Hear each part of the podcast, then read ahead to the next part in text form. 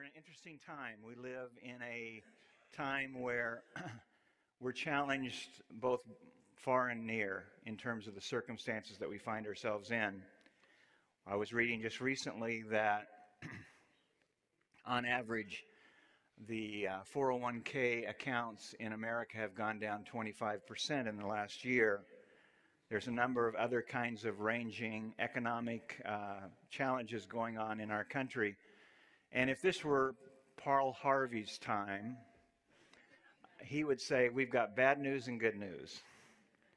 You young people don't even know Paul Harvey, do you? Um, he would say, The bad news is that there's some strange objects floating across our country. One of which started in the Alaska region, went through Montana, and then, in a puzzling manner, had different kinds of movements throughout the country, oddly settling over different military installations for periods of time until our administration got their act together and shot it down after it left the East Coast. Well, there's a general criticism going on of our administration today on both sides of the aisle, Republicans and Democrats. Everybody's upset about that.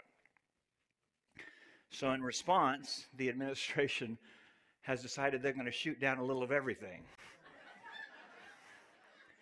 they shot down, for example, a balloon in Alaska, and they were asked, whose was it? What was it? And they said, we don't know, but we used a $400,000 missile to shoot it down. And then we got a news report from an amateur balloon club, bottle clap Bottle Cap Balloon Brigade in northern Illinois. They said, We had a balloon over in Alaska, and you shot our balloon down, and it was a $13 balloon. so, you know, you, you can't make some of this stuff up. You know, it's, but on a better side, on the better news side, are you seeing what's going on in Asbury College in Kentucky? It's a Christian school of 1,700 students. And about 10 days ago, on the 8th of December, a little more than 10 days now, 8th, 10th of, excuse me, of February, um, they had a normal chapel service, and at the end of it, some of the students stayed behind and began to pray. And that prayer basically through the privileges of social media, spread out and the word spread. And now, about 10 days later, 12 days later, that's been a 24 7 nonstop prayer chapel for thousands of people who are coming and praying for a revival in this country. And uh, that's the good news. I, am good with the young people leading us on that. That uh, that makes that works for us. Um, and it really does fit a pattern of revivalism that this country has known about. In the 1600s john calvin challenged the versions of the catholic church and said for by grace you're saved through faith and not of yourself not of works. And in the 1600s our country began to go through a revival in the 1700s, there was what was called the Great Awakening as God and His Spirit began to work in pockets in different denominations and churches around the country. And it was in that Great Awakening that we found the sermon of Jonathan Edwards, which we'll talk about in a minute, which he entitled Sinners in the Hands of an Angry God. In the 1900s, the uh, expanding revivals in this country moved not only into denominations, but into the uh, churches and particularly the charismatic movement. And for whatever else you think about the charismatic movement, God was working in that. In before the Earth's crust hardened in 1960, I was doing my doctoral dissertation at the University of Portland, and I met a number of Christians in Catholic clergy who said, I'm trusting Jesus for my future. So, and the Catholic Charismatic Church was some of that. The um, revivals have continued even more recently with the great work of Billy Graham uh, and other kinds of orators who have led the charge to bring the gospel around the world. So, parenthetically, when you think of this country, pray for the Asbury College and the things that are going on there. Uh, we could be seeing the start of something wonderful again. For our purposes today, we've got two tasks. We have, according to your handout, to explain something of the connection between the Old Testament and the New Testament. How does it fit together? That's going to take us till 3 o'clock this afternoon. So we've ordered in pizza. We don't know how to get it online to them, but uh, they can go to the kitchen and eat. Seriously, we need to we need to put it together. And the reason we need to put it together is because in Matthew 5, if you'll turn there, in Matthew 5, we're forced to ask and answer the question what is it that God is doing through the person of Jesus, and what is the message of Jesus to those his disciples? We have in Matthew 5, now we are in probably the 10th message out of Matthew 5, and we're finishing Matthew 5 today. We'll likely never get through the book of Matthew before the Lord comes, but whatever. Um, and Matthew 5 ends, if you'll look, for those of you that brought your Bibles, lift them up. Let's see them.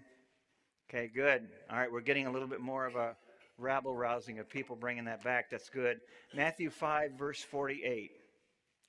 We have been in the Beatitudes. We've understood that Jesus has laid out the things that create blessings or joy or happiness in our life.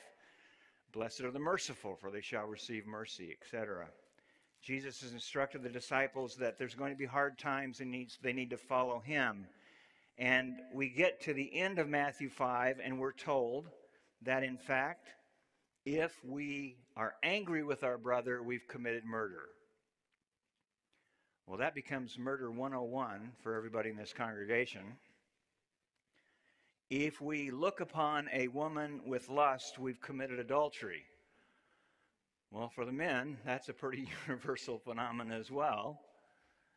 And if we divorce for any reason except for infidelity, uh, it is committing adultery. Those standards of Matthew 5 that Jesus is laying out to his disciples accelerate today. They accelerate by noting that we are to, when someone strikes us, turn our cheek and let him strike the other cheek. If we have someone who is our enemy, we are to pray for those who persecute you and love our enemies. But really, the brick wall that we're going to hit is verse 48. So look at verse 48. Be perfect, therefore, as your heavenly Father is perfect. So what we have in Matthew 5:48 is the standard of holiness, the standard of perfection that God requires of every man and woman that walks this planet. Say, well, John, okay, I'm done. Can't do it. Well, you're half right. Or maybe you're fully right. You can't do it.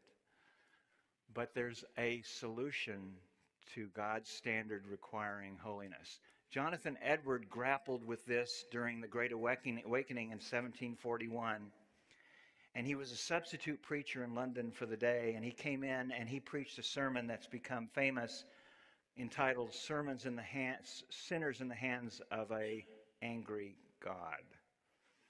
And out of an obscure reference in, Deuteron- in, in Amos and another obscure reference in Deuteronomy, Jonathan Edward developed 10 points to his sermon, a few of which were as follows Man cannot prevent God from sending us to hell. Two, everyone who has lived on this planet short of Christ is going to hell. Three, every non convert is con, con, con, is committed and is relegated to hell. Number four, life for a person now should not deceive them that somehow they can avoid hell as their eternal consequence. And finally, God has an obligation to keep his standard in heaven by sending every man and woman to hell. Wow. For those of you who've gone through seminary, and I was talking to Steve about this sermon recently, at the end of that sermon, though we don't have videotapes of it, we're told that the people were holding the pew in front of them in terror. And Edwards' point is hell is a reality for those short of Christ. Well, Jesus approached it a different manner in his instructions. He said, Be perfect, even as your heavenly Father is perfect. And this is not a message that's foreign to the Bible because we know that in the Old Testament, which is on your handout, but I wanted you to look at these on the screen as well. The Old Testament was a yoke of bondage precisely because it could not change the heart. It produced fear and guilt, but no inward spiritual incentive for obedience. So what you have in the Old Testament is you have you have a picture of the purposes and standards of God for life, but it doesn't change a person. It doesn't change the heart and the mind and the soul. Likewise, the Old Testament, we find, has the letter, according to 2 Corinthians, the letter kills, but the Spirit gives life, and was a ministry of death. Galatians says righteousness could not come by the law in the Old Testament. You could not, catch this, you could not be saved exclusively by the Old Testament. You had to look forward from the Old Testament to what it was pointing to. And the law and all of the requirements of the Old Testament were designed to not only remind the Old Testament saint of the standards of God, but also to direct him forward. So we have in Leviticus 19:2, I don't have the screen on the back, so I'm assuming that that's all coming up. Nope. There it is. We have um, in Leviticus the scripture says, Speak to the entire assembly of Israel and say to them, Be holy, because I am the Lord your God, am holy. So the Old Testament saint who wanted to please God had a requirement to live in a holy way, but he couldn't do it.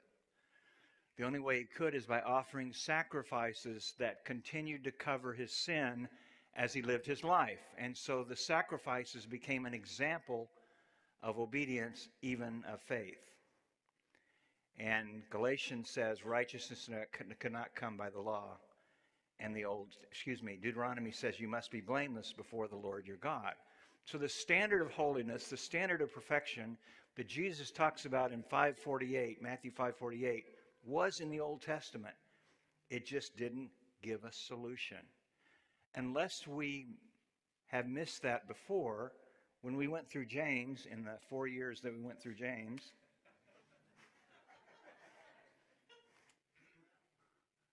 Yeah. You might remember this passage in James.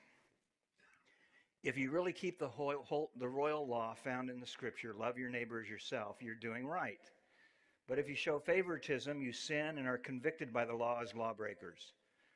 For whoever keeps the whole law and yet stumbles at just one point is guilty of breaking all of it. And James goes on to say, For he said, You shall not commit adultery, and said, You shall not murder. But if you do not commit adultery, but you do commit murder, you become a lawbreaker. There was no way in the Old Testament that a saint could avoid the condemnation for his sin based on his behavior. The singular and only way an Old Testament saint could be saved was by looking to the future of what God would do through the promised Messiah. It's no surprise then that Job said in the midst of his struggle, I believe my Redeemer lives. In the final days, he'll redeem me. The Old Testament saints had a forward look that said, we need a fix.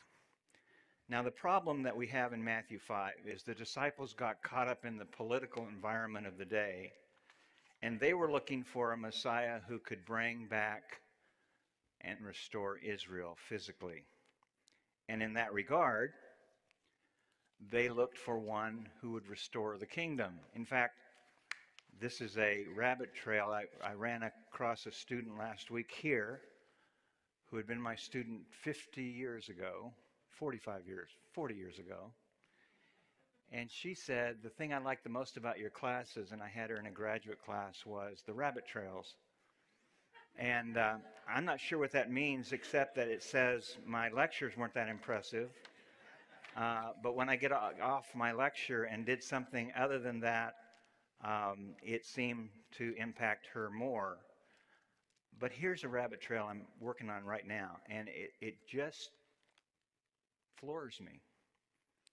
We're going to talk today, we, really are, we're, we're going to end on time. We're, we're going to talk today about the hard messages of Jesus and how people began to bail out. They deserted him. They said, I'm out of here. This is too hard. And um, and we'll end our morning with talking about Peter and his response to that. But you remember, as Jesus went through his life and ministry, and then the death and resurrection, and then his appearance back to the disciples, for 40 days, he walked through walls. He fed them. He did miracles. He showed again himself to be the living Son of God.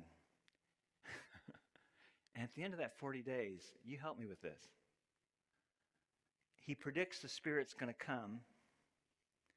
And he says, Don't leave Jerusalem, for the gift of my Father promises, which you've heard me speak about. Baptized with water, in a few days you'll baptize with the Holy Spirit. Okay? Why did they respond? They have seen his whole life, they've seen his miracles. They are talking to the risen one who has been dead and risen from the grave and is soon to ascend back to heaven. And here's how they responded.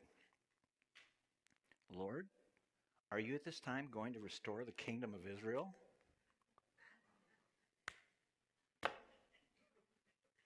Where have they been? And before I get too frustrated with them, I think how quickly I forget the lessons that God has taught me and the faithful way He's been in my life. And so, one of the things I regularly do in my prayer life is I go back and recount the prayers that I know that He's answered. But Jesus, at this point with the disciples, is saying there is a righteous standard, and it's a standard of perfection. And if you want to live in a way that changes your heart, you look to me, who am the Redeemer. It is therefore notable that as we move into the New Testament, we find ourselves understanding the different ways in which God has worked through the ages hunker down for about two minutes with me on this. There is something that various authors have called dispensations or ages. Depending on who you read, it can be as few as three, as many as 30, but it's the different ways in which God has worked in different ages. It's easy to see. There's the age of innocence in the Garden of Eden before sin. That was one way in which God worked with man and it was abruptly ended with the sin of Adam and Eve. There's a second age of conscience, which from Genesis 4 all the way through Genesis 11, the people on this planet were instructed in ways of things that pleased God, and Esau and Abel, they did or they did not. There's the age of promise with Abraham all the way through Moses, where God said, and I've told you before, I think maybe one of the most important verses and chapters in the Bible is Genesis 12. Those that bless you, I'm going to bless. Those that curse you, I'm going to curse. And from Abraham to Moses, it's an age of promise, and God is working in unique ways during that age in terms of dispensing his grace and provision for his people. There is then the law, and the law spans from the covenants of the law all the way through to where we are now. And it includes, as I said, 513 laws that Israel was to obey to show their faith and devotion to their God. That's followed by the age of grace. As we find ourselves in Matthew 5 today, it's a trick question. I've tried it before with you. Are we in Matthew 5 in the New Testament or the Old? New Testament, how many people? Oh, you're getting better. You're getting not so gun shy now. Old Testament, you're not even responding now. You're not going to uh, respond at all. It's the Old Testament still because Jesus hasn't died. But when he dies, it's the age of grace.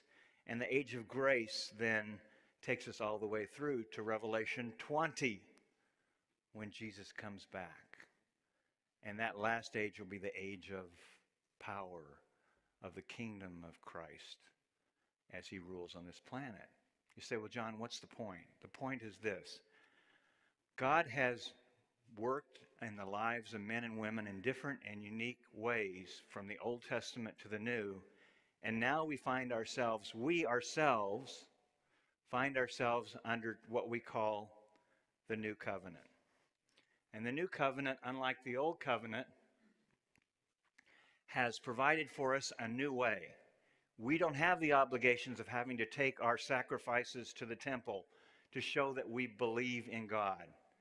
In fact, what the new covenant says is Paul writes, He's made us competent as ministers of a new covenant, not of the letter, but of the Spirit.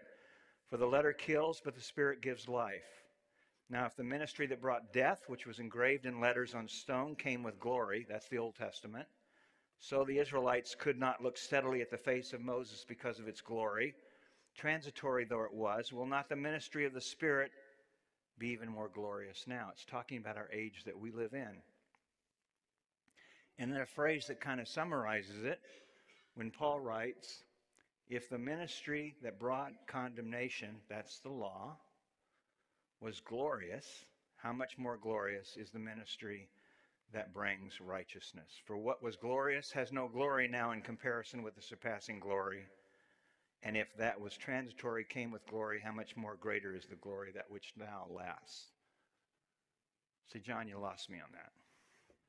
Let's see if I can bring you back.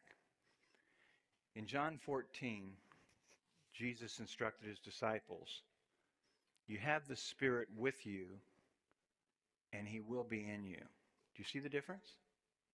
As we look at Peter in Matthew, as we look at the disciples in Matthew 5, as we look at the disciples, going to look at them in John 6, the indwelling of the Holy Spirit had not happened. It had not happened. And so, you and I today that stand with the indwelling work of the Holy Spirit based on our faith in Christ, and the indwelling of Christ Himself, who is transforming us into the image of Him who is our Savior, that was not the experience for the disciples in Matthew 5 in the Gospels. They did not have the recourse yet to be ministers of the new covenant. We do. We have more resources than the disciples. So, where does that leave the disciples? I think understanding the difference between that is a way in which to appreciate how the Old Testament and New Testament come together. Let's see if I can give you an illustration. I spent all week working on this on this illustration, so if it doesn't work, don't tell me that because I think it works for me. The monarch butterfly is an amazing creature that has four stages to it. It has an egg stage, has a second stage that's the caterpillar stage, and that's a beautiful stage. It's about 14 days long, and you're looking at a monarch, soon to be a monarch butterfly. And I want you to envision this caterpillar like the Old Testament. Does that look like the Old Testament to you? Pretend. It's good. It has a beauty to it, it has a glory to it, it has a purpose to it, it has a direction to it. But what if it stopped there? What if that insect died in that stage, then that's all it would be is death. And if we did not have our New Testament, we would be of all people condemned because we know the holy standard of God, but Jesus never came. Well, the good news is we have the New Testament. We have Him who has been our redemption and who is the way, the truth, and the life. So, in the imagery of the caterpillar, I like this. If you don't like it, don't tell me. The fourth stage is this this is the New Testament, so to speak. That's that caterpillar whose lifespan has, with purpose, moved through the third stage, and now this, which is the fourth stage. That's what the Old Testament is to the New. It was good, it had a righteousness, it had an accurate reflection of the purposes of God. But the Apostle Paul said, When I was exposed to the law, sin revived in me and I died. Without the New Testament, without Jesus, without understanding not only the standard of perfection, but the resolution and purposes of perfection, we too would be of all people to be pitied. So when Jesus went through his life and went to the cross and went to that tomb and rose from the dead, he put God's affirmative eternal stamp on the fact that life begins anew in Christ and takes a beauty and a magnificence that satisfies, catch this, the holy, perfect standard of God. So as John Moore one day stands before Christ, God the Father will say, John, you, you, didn't, you didn't do that well that often. I mean, you know, you're not going to be in the front of any of these lines. But in you, I see the righteousness of my Son. And for that, welcome into your place of eternity. That is the stage that the disciples are moving to. You say, well, John, okay, that's well and good. But what's the cure for the disciples? They're told that if they're angry, they've committed murder. They're told that if they look upon a woman with lust, they've committed adultery. Well, how do they get out of their predicament? The Holy Spirit, you know, that Steve is working us through in the book of Acts, the Holy Spirit has not yet come to the church. And I've got good news for you. The answer was provided by Jesus not just in Matthew, but in other passages as well. Because in the book of John, which I'm also uh, going through, it's going to affirm the fact that Jesus is teaching about God's work from the inside out. The word is implanted or inborn. That's what James 1 says. For I delight in the law of God according to the inward man. Romans 7. That's the reason the first commandment is the first and great commandment. To love the Lord your God with all your heart, with all your soul, with all your mind, with your mind. Because it can be done now through the redemptive work of Christ. Therefore, and I think this is a correct statement, therefore, being a Christian involves being dead to the Old Testament law and being married to a risen Savior and Lord, carried on by the newness of the Spirit. This is the new covenant, what the Bible calls the law of liberty. You and I, as to the condemnation of sin in our life, are set free. We have now the stamp of God that approves of us because of the work of Christ and the standards that he asked of his people in the Old Testament and he asked of his people in the New Testament to live a holy and righteous way. We can't minimize that, but it is really a standard that moves us toward maturity. toward the kind of perfection that is realized in part while we're still on this planet. Jesus had a number of ways in which he taught this to his disciples. And we are going to find some of that in the book of John. Let me bring you up to speed on John 6. John chapter 3, Nicodemus slipped into Jesus at night and said, What must I do to be saved? Jesus said, You got to be born again.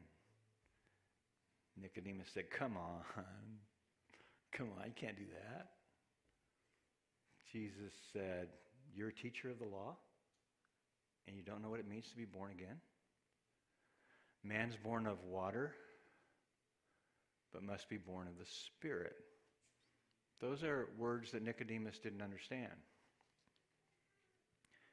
John chapter 4. Jesus came to the Samaritan woman at the well. And he said, Give me a drink. And she said, You, a Jew, are asking me, a Samaritan, for a drink? And Jesus said, Woman, if you knew what I asked, you'd understand that the water, I am the water that springs up to eternal life. She said, Come on. Jesus said, Well, go get your husband. She said, Well, he said, Well, actually, you've been married five times. The man you're with now is not your husband. She said, Sir, I see you're a prophet, and a prophet is coming. And in John 4, Jesus says to the Samaritan woman, You who speak of, it is, it is I who you speak of. It is me.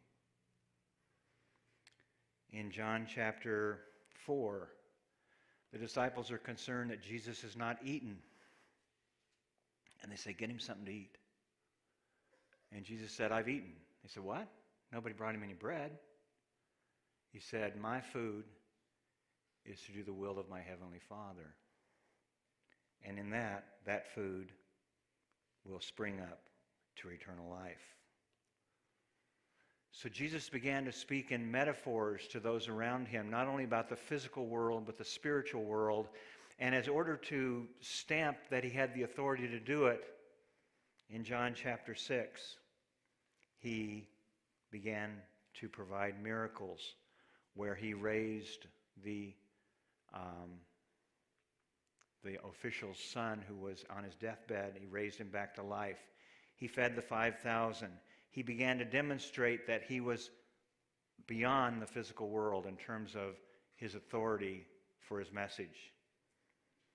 And the disciples had kind of had it now. So in chapter 6, Jesus wasn't done.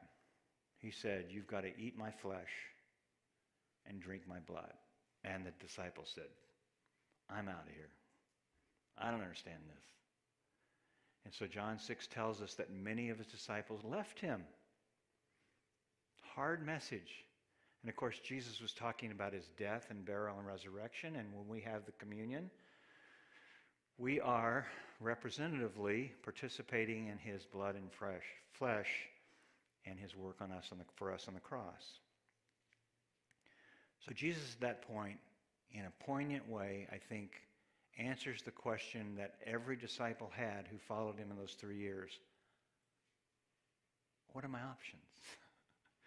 and Peter, bless his heart, I really identify with Peter. Peter said, From this time, many of his disciples turned back and no longer followed him. You do not want to leave too, do you?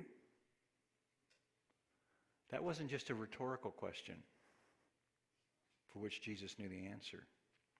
It was a prophetic question because shortly before the cross, every one of his disciples would desert him. Male disciples. The women did not. Peter said, Lord, to whom shall we go? You have the words of eternal life. We've come to believe and to know that you are the Holy One of God. There's our answer. Are you facing anything in your life that you think is insurmountable? That you don't know how it's going to turn out, whether it's financial, health, otherwise, family situations? What are your options? Take it to the feet of Jesus, your Savior. You don't have any better option. Peter's right. You don't have any other option. We've come to believe and to know you're the Holy One of God. So, when you're tempted to retaliate when someone strikes out against you, Matthew 5,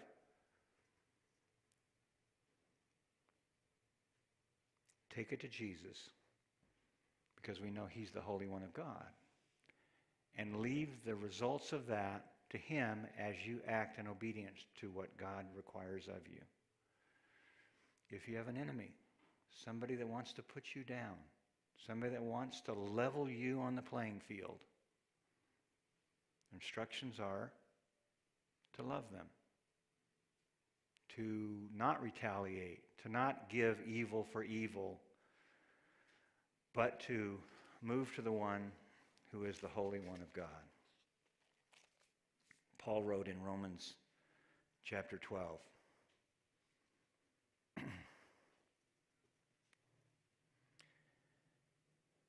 if your enemy is hungry, feed him. If he's thirsty, give him something to drink. In doing so, you will heap burning coals on his head. Do not be overcome by evil, but overcome evil with good. Why is it you have the resources to act extraordinarily, supernaturally, non naturally in ways that you find yourself? It's because of Jesus who lives in you and me for his will and good pleasure. Let's pray. God, would that uh, good that we would you'd help us first of all be honest in the struggles that we have and understand them as from you as tutors to bring us to maturity. We grasp onto the truths of James, Lord, where if we lack wisdom, we can ask of you who gives generously to all without finding fault, and it will be given to us. So we don't admit that we do life perfectly. In fact, we don't. We understand the challenges of life are, as James said, we all stumble in many ways. But we're grateful for the redemptive grace of Christ, that we can leave our lives and our hope and our direction with Him who is our Savior. In Jesus' name.